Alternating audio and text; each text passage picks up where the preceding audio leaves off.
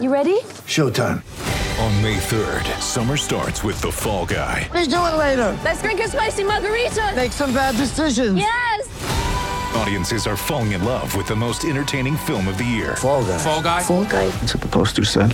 See Ryan Gosling and Emily Blunt in the movie critics say exists to make you happy. Trying to make it out? Nope. Because I don't either. It's not what I'm into right now. What are you into? Talking. Yeah. The Fall Guy. Only in theaters May 3rd. Rated PG-13. Empire.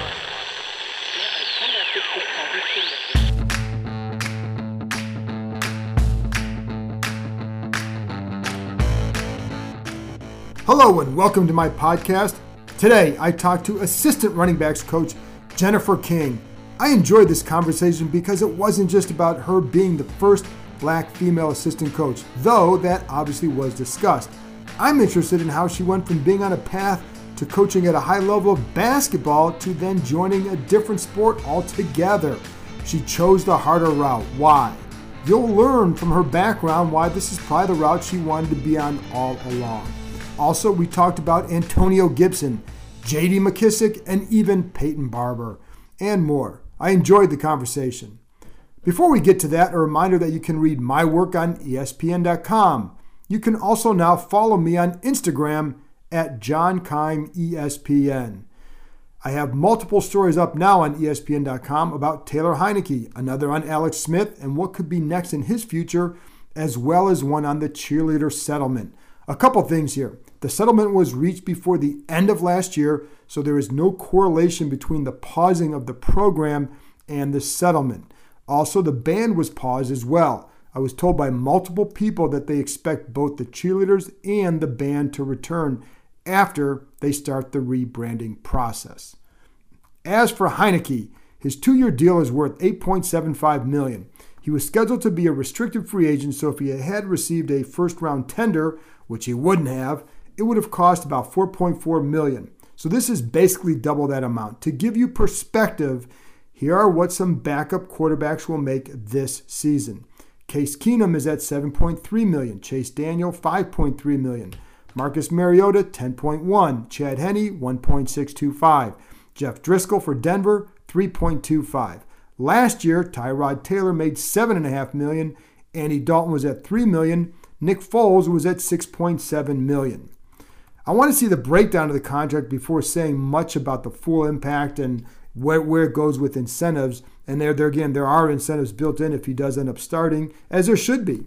Otherwise, it's really what it is it's good backup money, but not great, but good. Okay. Kyle Allen is an exclusive rights free agent, so he'll be back, and he won't be expensive. My understanding is that his recovery from the ankle injury is going well, and he's on track to return, I believe, in the spring. Bottom line is, if Washington had a more expensive starter, you're not keeping both Allen and Heinicke at comparable money. What the Heinicke signing, I think, signals to me is that they probably won't be spending a ton of cap space on another quarterback this spring, or this season, I should say. If Alex Smith returns, he would almost assuredly do so at a lower cap figure. Right now, it's at $24.4 million. I think it'd be really hard to justify that one. And I know the team has been talking to him. I don't know if they're talking about that, but I know Rivera has been in communication with him. People I talked to in the NFL view Smith as a backup, so he really doesn't have much leverage unless he just wants to go somewhere else. I don't know that. But my point is, I don't know, if he wants to stay here, that's probably how it's going to have to be. If they trade for someone or even sign a free agent, it's not likely somebody with a high cap figure this year. So whether that's whoever it is. But with Heinicke, Allen, and whoever the other quarterback is, whether it's Smith, Sam Darnold, Tyrod Taylor, Mitch Trubisky, whomever, they know they'll have three guys who they feel could play. And it really signals that they don't have one that they feel can play. But between the three, the investment won't be prohibitive by any means and less than a lot of teams would be spending overall. If you have a quarterback who gets paid a princely sum, you're not going to have these kind of backup. You're not going to be paying this kind of backup money. Of course, what you want is a high caliber of play, but if you can't get your guy, then build up around them and then try again next year. I'm a big believer in striking when the guy you want is available and not kind of just trying to do this in a linear fashion. However, I'm also a believer in not forcing a move just to say you got a guy. Be patient, but aggressive. I do believe that's their philosophy as well. I've told you a few times that Heinicke is viewed as a backup. His return does not change anything about their quest for another quarterback, nor should it. And you heard Ron Rivera talk about Heinicke on my podcast last time. If you didn't, go back and listen to it, because he did talk about him. And he likes him, obviously. That's why he's here. That's why he got a 2-year deal. But you have to keep it in perspective here. I've talked to multiple personnel guys, coaches, and others around the league, and nobody views him any other way but then as a guy who was a good story, liked him, but he's a backup. And people in the building don't even, when I talk to them, don't look at it any other way. But he's a guy that now has a chance to compete. And there's really no other way you can look at it. He hasn't proven anything other than for one game he played well against a good team and guys respond to him. That's all good. That said, what he has earned is a chance, and if he balls out this summer, then he'll earn the job or at least become the primary backup. But to think the problem is now solved at quarterback and they should just build around him is a bit premature, maybe preposterous, but it's definitely premature. If you want to have faith in him, that's great. Enjoy the fact that he's back. You should do that. And perhaps it pays off, but you can't, what I'm saying is you can't assume it will. So you 1,000% must keep looking. Again, if he comes through and does stuff like that, that's all a bonus. Heinicke said that he told us on a Zoom call that part of his appeal, he thinks, stemmed from players seeing how he works. He said that Chase Young, for example, would see him by himself in the locker room studying his playbook. Trust me, when guys see you studying and then going out there and balling out the way he did, you'll always win them over. When they don't see it and you don't play well, they'll support you, but they're not going to go hard for you at all. And we've seen that here as well. I now wonder what or who's next for Washington. As I've told you, they do like corner Ronald Darby. I get asked about him. He would like to return, but there hasn't been any talks yet there on another deal. Part of the issue is that a new front office just arrived, so now they have to not only figure out who they want to keep, front office coaches met on this last week, but they also have to decide what they want to spend and where. Heinicke's deal was an easy one to complete. He earned the right to get that deal and to be here and compete for the job. We'll see where it goes from there. Regardless, it's a terrific story. Okay, well, that's enough from me. I'll be back after this break with assistant running backs coach Jennifer King. Why, in some ways, she was destined to be doing what she is now, and what it was like meeting Doug Williams for the first time. A cool, cool moment.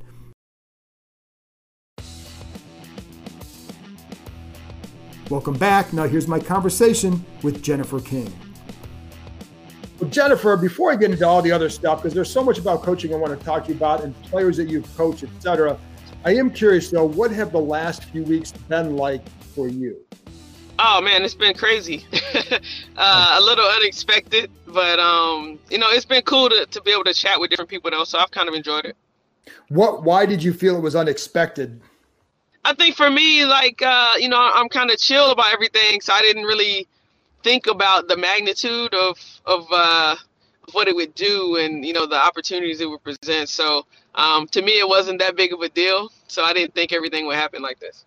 And that's probably why you're in the spot you're in, because you didn't realize what a big deal it was. And again, I want to get into the other stuff. I think, there's a lot to talk to you about, but I am curious, at what point did you realize, wow, this is even bigger than I thought? Probably Good Morning America. That was kind of wild, and realized that, this is really a big deal. So I think that was kind of that moment when I realized it was a lot bigger than I was thinking.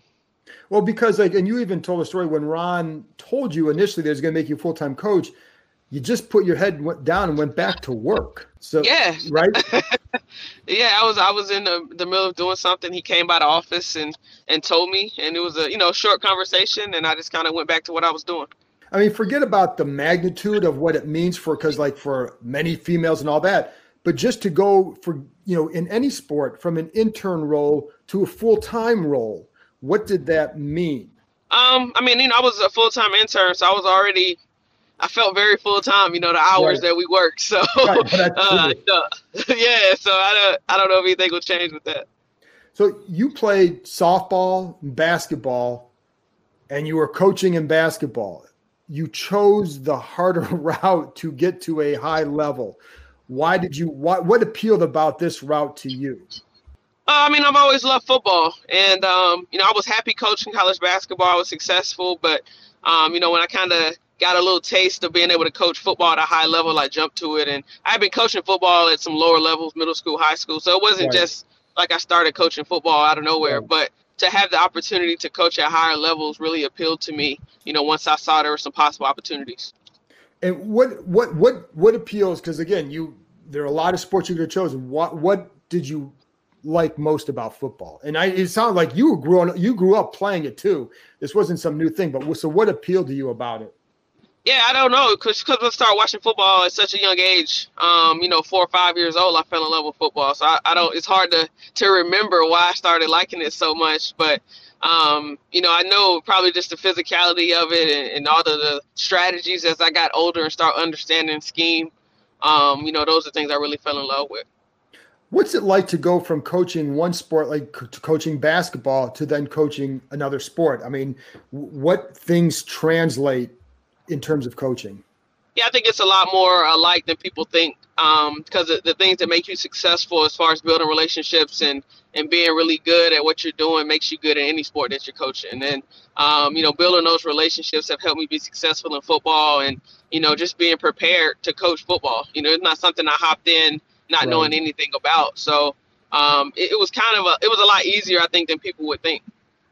And I think at the end of the day, I mean, a good coach is a good teacher, which should translate, correct? Absolutely.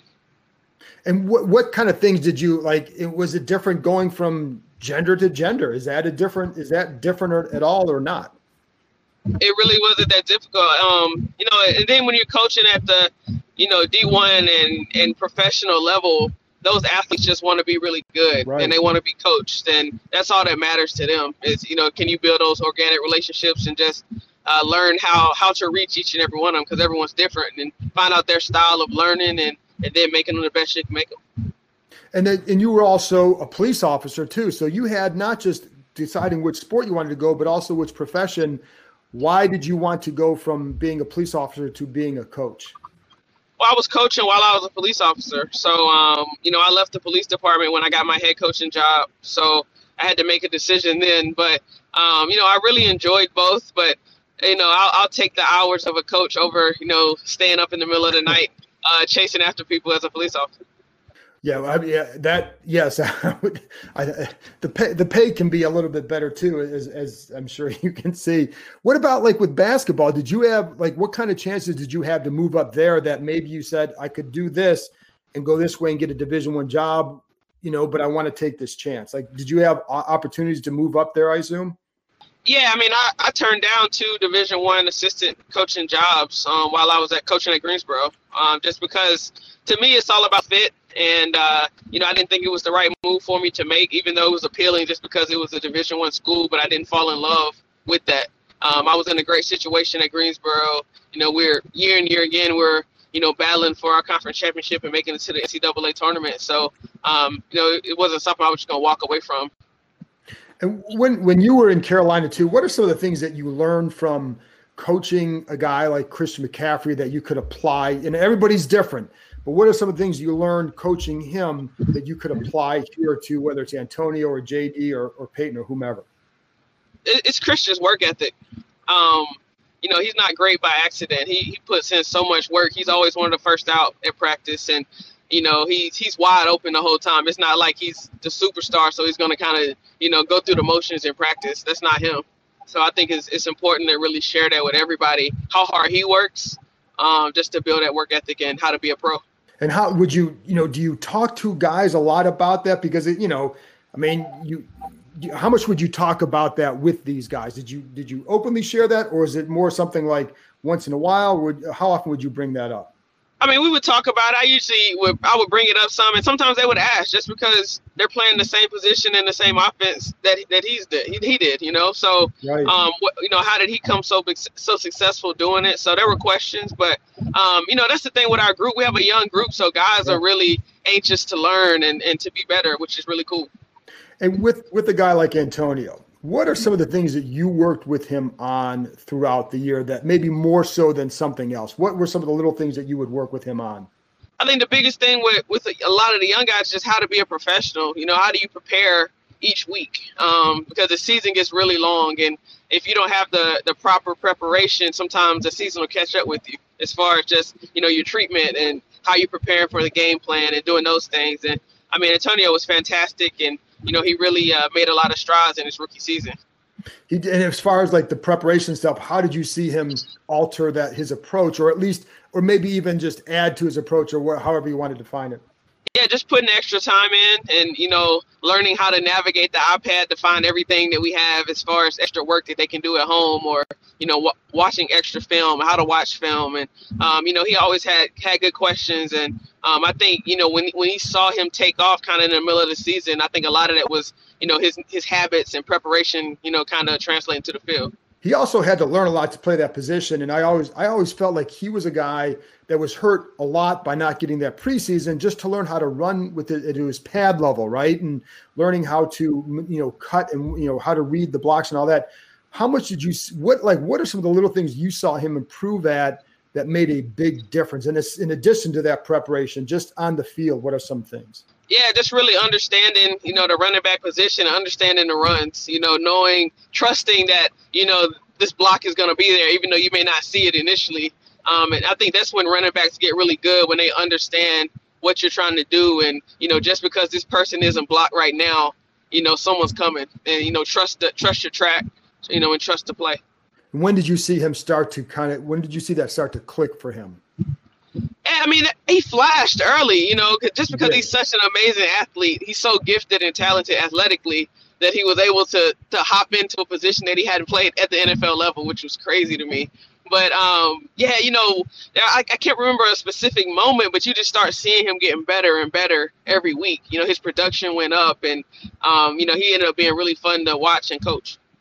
Yeah, and what about J.D.? What again, he seemed to be somebody who was like kind of ready to blossom in the role he was in, given his progression throughout his career. But what are some of the little things that you learned about him and that made him have a good year? Yeah, I think, J.D., he's not the biggest guy, but he's a dog, man. Like, he's not afraid to run the inside runs or try to run the tough runs, which is something that really surprised me. Just, coming, he was also a receiver.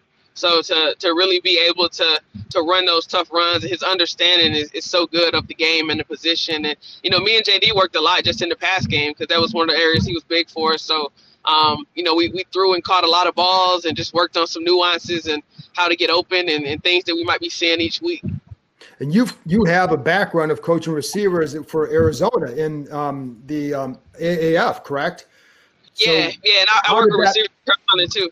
Right. So how did that help you work with J.D.? What are some of the things that you learned there that helped him, that you felt like that you were working with him here that helped him?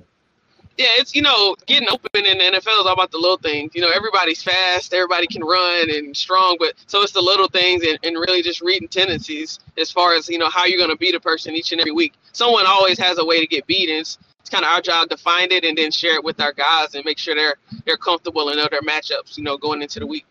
And I remember when Chris Thompson was here, he spent some time one offseason. It wasn't a lot of time, but it was enough time to get himself to work on, to learn how to get open. He would work with the receivers to learn how to get open. So he would talk about learning how to set up a guy and yep. And all that. So how did J.D. improve there? Yeah, I mean, I think he improved in the area. He's so quick, and it's always, I think, with guys who are quick like that, it's important not to always be quick, because if you're always quick, everyone's always going to be moving at full speed. But learning how to set them up and then use your quickness for separation, I think, was big for him. And he caught 80 balls this year, so that's really good. It's funny you say that, because again, I go back to Chris Thompson, because similar role, right? And one of the things he did talk about was learning how to be more patient and not having to go as fast as you can every play, because sometimes that patience, you've got to wait for another guy to make his move to then open it up for you on the backside, right? I mean, little things like that, it makes a big difference, doesn't it? Yeah, I mean, once you learn that, you know, even with the amazing athletes in the NFL, there are a lot of people who don't want to cover JD from the linebacker position one-on-one. So, you know, they're already a little bit nervous. And then when you're able to really use your quickness against them and make them feel even more uncomfortable, you know, that's how you create separation. Yeah, and what about Peyton? I mean, being basically a short yardage back most of the year, what did you take away from his season? Yeah, I mean, I think I was super impressed with him just being such a great leader. You know, obviously everybody wants to play more, but he really accepted, you know, the role that he had. And, you know, anytime we needed a yard, Peyton got us 2 or 3. And that's huge, you know, in the NFL. And, I mean, he did a great job on special teams. And I think that really shows how much of a professional that he is. He was a huge, you know, presence in our room. And what are some of the things in the room that he would do or say that kind of show that? I mean, he just, you know, Peyton's one of those guys. He always asks the right questions, and, you know, he's very organized and knows what's going on, and just being supportive, you know, just because he's had a few years under his belt. So he was very supportive, you know, of our guys in the room. What did you learn from the short time that you had with Adrian Peterson? Oh, AP is like a pro's pro. You know, I love working with AP. Just to be able to work with a legend, you know, and right. His work ethic is just as hard as I would expect it to be. And I had a lot of fun working with him. Another guy that I was curious about, because, like, you know, I read a story that one of the players that you admired most, or, you know, gravitated most growing up, was Doug Williams. So what was it like for you meeting him? It was crazy just to meet Doug, and now, you know, have a relationship with Doug. He's great, man. So much knowledge and just experience. And, you know, anytime I get to chat with Doug, it's always exciting. And, you know, it's funny because somebody asked him about that, and he said that he didn't realize just, you know, your, I guess, the affection for him as a player, whatever, as a person, because you kind of concealed that. When you meet him, what do you like inside? What is that like? Because, you know, like if you grow up and meet an idol, it's always kind of a big deal. So what do you remember that moment? Do you remember what you were thinking when you were talking to him? Yeah, I mean, it's always one of those moments, you know, you're standing there just talking, having a normal conversation, but on the inside, it's like, man, this is Doug Williams I'm talking to right now. We're just, you know, hanging out. So it was, you know, you have that going on inside, but you're trying to stay present, you know, in the moment, in the conversation. And now, you know, like I said, me and Doug, we have a good relationship. He's a great guy. And he's made such an impact. Why do you feel like that he just had, being around him and haven't been able to get to talk to him, like he's a really easy guy to talk to. And he's just a person that everybody that I know likes. Why do you feel like a guy like that can have such a long-term impact, not just that Super Bowl win, but he's still in a position to impact people and then now this franchise? Why do you feel that he's been able to do that? Yeah, I think you hit it. He's a great person, you know. That takes you a long ways, and our guys, you know, obviously they know what Doug did for the organization and the career that he had, but he's just a really good person. He's super easy to talk to, so much experience in so many areas, so – I mean, having someone like Doug around is huge for our team just because we're super young too. Absolutely. And he also was somebody who was a first black quarterback drafted first round, first black quarterback to play and then win a Super Bowl. Can you relate to anything that he went to being the first black female full-time assistant coach? Is that a bit of a stretch? Yeah, I think it's a bit of a stretch just because, you know, what he did and was able to accomplish was just incredible. And in that era as well, you know, that was an era where it still wasn't very cool to have black quarterbacks. And, right. You know, so for him to do that is just, it's unbelievable. And he was also, you know, he was one of those first people that I saw, you know, as a black athlete on TV, like playing the quarterback position and doing those things. And you also played quarterback too. Yeah, it was just kind of ironic. Okay, it wasn't because you know what did you like about playing that position? Yeah, I kind of fell into it just because I always wanted to be a receiver and I always worked out with receivers, but just, you know, I grew up playing softball, so I had a good arm, and then my knowledge of the game, you know, just having those two things always just kind of fell into the quarterback spot. So when you were growing up playing football, were you like, was this, did you guys always play it? Is it a neighborhood games and all that? Like, what was that? What was it like for you with that? Yeah, playing in the neighborhood, playing in school. You know, we played a lot. So it was a lot of football. I had a lot of games under my belt probably before I was about 12 years old. Well, I asked that too because I grew up on a street where you played a lot of football. I was one of the younger ones. The younger ones seem to go on and do bigger things with certain things. Were you one of the younger ones in that group that, you know, I mean, it just that it seems like that leads to sometimes higher achievers, I guess. Yeah, it was kind of weird because we were all kind of the same age, like literally all the kids in the neighborhood within like 2 or 3 years of each other. But I did have an older sister, and I think, you know, that definitely is the case with that because I was always going to her games and, you know, practices or something, just always watching her. And I always wanted to, you know, to be better and to be good. And that's how I knew I had that kind of extra drive. And when did you first, did you ever think about, you know, being involved in the NFL, for example, at that age? Did you dare, when did you dare to dream that? No, I mean, I was much older when I thought about that, just because, you know, I talk about representation and right. I mean, I didn't see like, why would I even dream about that when no one looks like me in the NFL? So, right. So I didn't think about that until, you know, I was, you know, an adult coaching college basketball. I was a head coach coaching college basketball when I kind of got those aspirations. And what do you feel has made you a good coach? What qualities? I think one of the best things with me, which I learned early on in my coaching career, was just how to communicate, how to teach with the players, and you know the relationships I've built have been huge as far as, you know, as you said, teaching. Because I know you can't teach everybody the same and everyone's different, and you know, building a relationship to let them know that you care about them. It's not just the sport. You know, you can have a 30-minute conversation and we don't even talk about the sport. We just talk about how things are going in life and, you know, things they want to do after football. So to be able to really organically build those relationships, I think have been huge for me just because it kind of builds a lot of trust with athletes. So and that's what I was going to ask you. When you can connect with that, how does that help you then when you're dealing with them on the field? Yeah, well, you know how to communicate with them. You know what reaches them and what doesn't, and you know what tone of voice may not work for this person that'll work for another person. And it's all about knowing them and getting a message through. And that's the cool thing about working in the NFL. You know, everybody's so good and, you know, want to be even better. So being able to share nuggets and help them out is really cool. And how, like, to get to Antonio, how different is he from JD? And like, what are some little tricks or things that you learn to say, okay, Antonio, like how would Antonio like to be coached versus JD, and how would you get to one versus the other? Yeah, I mean, Antonio's a younger guy, so you got to know, you know, I don't have to yell at any of them because they're professionals, which is right. Cool. You know, and obviously dealing with some of my kids in college, you know, my tone had to be a little more stern yeah. than these guys. But, yeah, I mean, they want to know, you know, how can they be better, you know, or how what happened on the play that, you know, how can it be better next time, or, you know, anything like that. And just to have that relationship where I can tell them or show them and, you know, we move on from it. And it's important to move on just from the NFL. And that's one of those things we have to learn, you know, with some of our guys, just being able to move on from situations.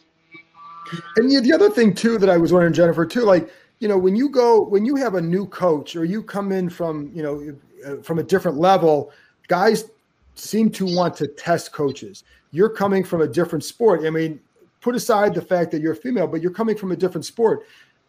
How, you know, they may not know all your background. So did you feel that they ever tested you and that you passed these tests? You're not even here, but when you first started doing it, like, did you ever encounter those kind of situations?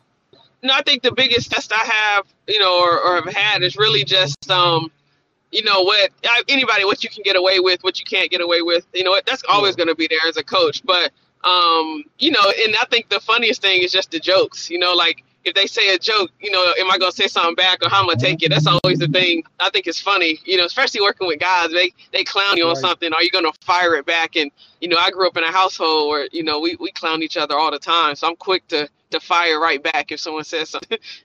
So how many siblings? Yeah, I just have one older sister, but, you know, my mom and dad both have, you know, a bunch of brothers and sisters. So it was always, you know, a lot of people at family functions. And we, you know, so you kind of develop a quick tongue that way, don't you? You have to. If you're weak, you'll get eaten alive, you know, my family. I like I said, I was the fourth of five, and so you learn how to survive that way when you're young. And again, on our street, we're playing sports with kids who are 5, 6 years older. At the time, you don't think twice about it. Then when I'm older, I'm thinking, they were putting me in goalie when we play hockey in the backyard or something like that, or kill the man with the ball. Like I'm playing, and like at the time you're just doing it and like, okay. And then later you're like, they really could have killed me. So. Oh yeah. Yeah. I mean, I grew up playing basketball with grown men. So, they throw you in the fire, and once they figure out that you're decent, they don't care that you're a little kid. Right. Yeah. Right. I mean, but how much did that help you improve doing that? Oh, it was huge. I mean, I think that's one of the things that made me so successful as an athlete and as a coach, was just having those experiences. When I was in high school, I played in the summer basketball league full of ACC, and SEC players, and I'm 16 years old. So, wow. I mean, you have to be better to be able to compete out there. And, just experiences like that just made you so much better as a player in person. And what did you learn just playing for in professional football, DCDs and professional, what did you learn there that helped you even as a coach? I mean, it's, you're just learning new things and everyone's different. So I think the personalities is the biggest thing of coaching. And I think sometimes it's not, people don't think it's important. It's just knowing every single person. And obviously playing women's football, there are a lot of personalities with a women's team. Sure. So how do you communicate with everybody? Were the personalities stronger there or in professional football or in the NFL? It's probably they're probably much more stronger than the men, which is hilarious. But I think sometimes it's tougher to communicate in women's football than the NFL. That's kind of funny. You also played basketball in Australia. What was that experience like? Yeah, that was it was amazing to be able to see Australia and play some basketball and. To experience a totally different culture while playing basketball was super cool. And you realize how much alike you are versus different. Just because you're on the other side of the world, they're still basketball players and still the same game, which was really cool. Have you talked to Lori or MJ with the Bucks yet? Oh, yeah. Yeah, I had been flooding them with messages leading up to the game just because I was so excited for them. And, I had a chance to send MJ a message after the game, and I had a chance to speak with Lo yesterday. Well, that was what is that feeling like? What did they say it's like to win a Super Bowl? I mean, it's as unbelievable as you think it would be. Just I think maybe they still haven't realized how cool it is to win that game. Yeah, so happy for them. And then just kind of wrapping up your story too, like. You talked with us on Zoom, you talked about some little girls maybe reaching out to you or something like that. What have you heard from people since the news about you getting the full full-time job? What is it? What have you heard from people? And maybe is there something that's kind of touched you the most? Yeah, I mean, they continue to come in as far as people saying that their daughters saw a story about me or one of the other females in the league, and now they want to play football. They're interested in football, or just things like that. There's things that never would have happened if that representation wasn't there for them to see. So I think the coolest thing is now you can have girls growing up wanting to play football and coach football instead of having to do something else and then move into it later like we all did. And is there a way you talk about with Ron Rivera having reached back and people reaching back? Do you have plans to help do that, or how do you go about doing that? Yeah, I mean, I'm always, open to give advice if people have questions and, help when I can. Sometimes I don't have the time to really do it, but, in the off season, I've definitely already, responded to some messages that people had. So it's important, to reach back. I'm here because somebody reached back, and a lot of my other coaching opportunities were because someone reached back. So it's only right to pay it forward. How excited are you for even you guys, the way you guys finish the season and being part of this going forward, all that, how excited are you for what can happen this offseason, whatever you guys add, and then getting back to spring ball, training camp and all that, and just to build on the momentum that you guys finished with? Yeah, we set the bar high for ourselves, which is good, to have those expectations now. I think we came in last year, I mean, other than the people in our building, no one expects us to do anything. And, to finish the way we did and we really set a lot of momentum for next season. But, it's the NFL. So what we did last year doesn't matter next season. So it's important to really use that momentum to get better and better. And, I'm excited. I'm ready to get back already. But, I'm sure. I think we have a really good chance to be really good next year. Where would you like, as far as the player goes, where would you like to see Antonio take that next step? Yeah, just continue to becoming a better back and, understanding all of the runs that we have and, just using his natural abilities to make those plays once he understands, totally what's going on. So, and last thing here, Jennifer, and I appreciate you taking so much time out here, and I enjoyed talking to you. When you look at like your background, you've coached and played different positions. What is your goal here in this industry? Yeah, for right now, it's to be the best assistant running back coach I can be. But, I think, coach always talks about being where your feet are. And I think that's super important, in the coaching business, just to continue to grow where you are and don't make too many plans ahead. You'll find yourself without a job. So, that's really what I'm focused on right now. And, we'll see what happens in a few years. Very good, Jennifer. I tell my kids that the same thing, whatever industry they're in, that's always the most important thing. Focus on what you do and do it well, and people will notice and you'll move up. Absolutely. There you go. Jennifer, I appreciate you taking some time out. Thank you very much. Thanks, man. It's been nice. That's it for this episode. Thanks to Jennifer King for coming on, and also a shout out to Jesse Johnson from the Washington PR staff for lining it up. And thank you, as always, for listening. I'll be back Monday with another episode, taking a deeper look at some quarterback possibilities for Washington. Talk to you next time.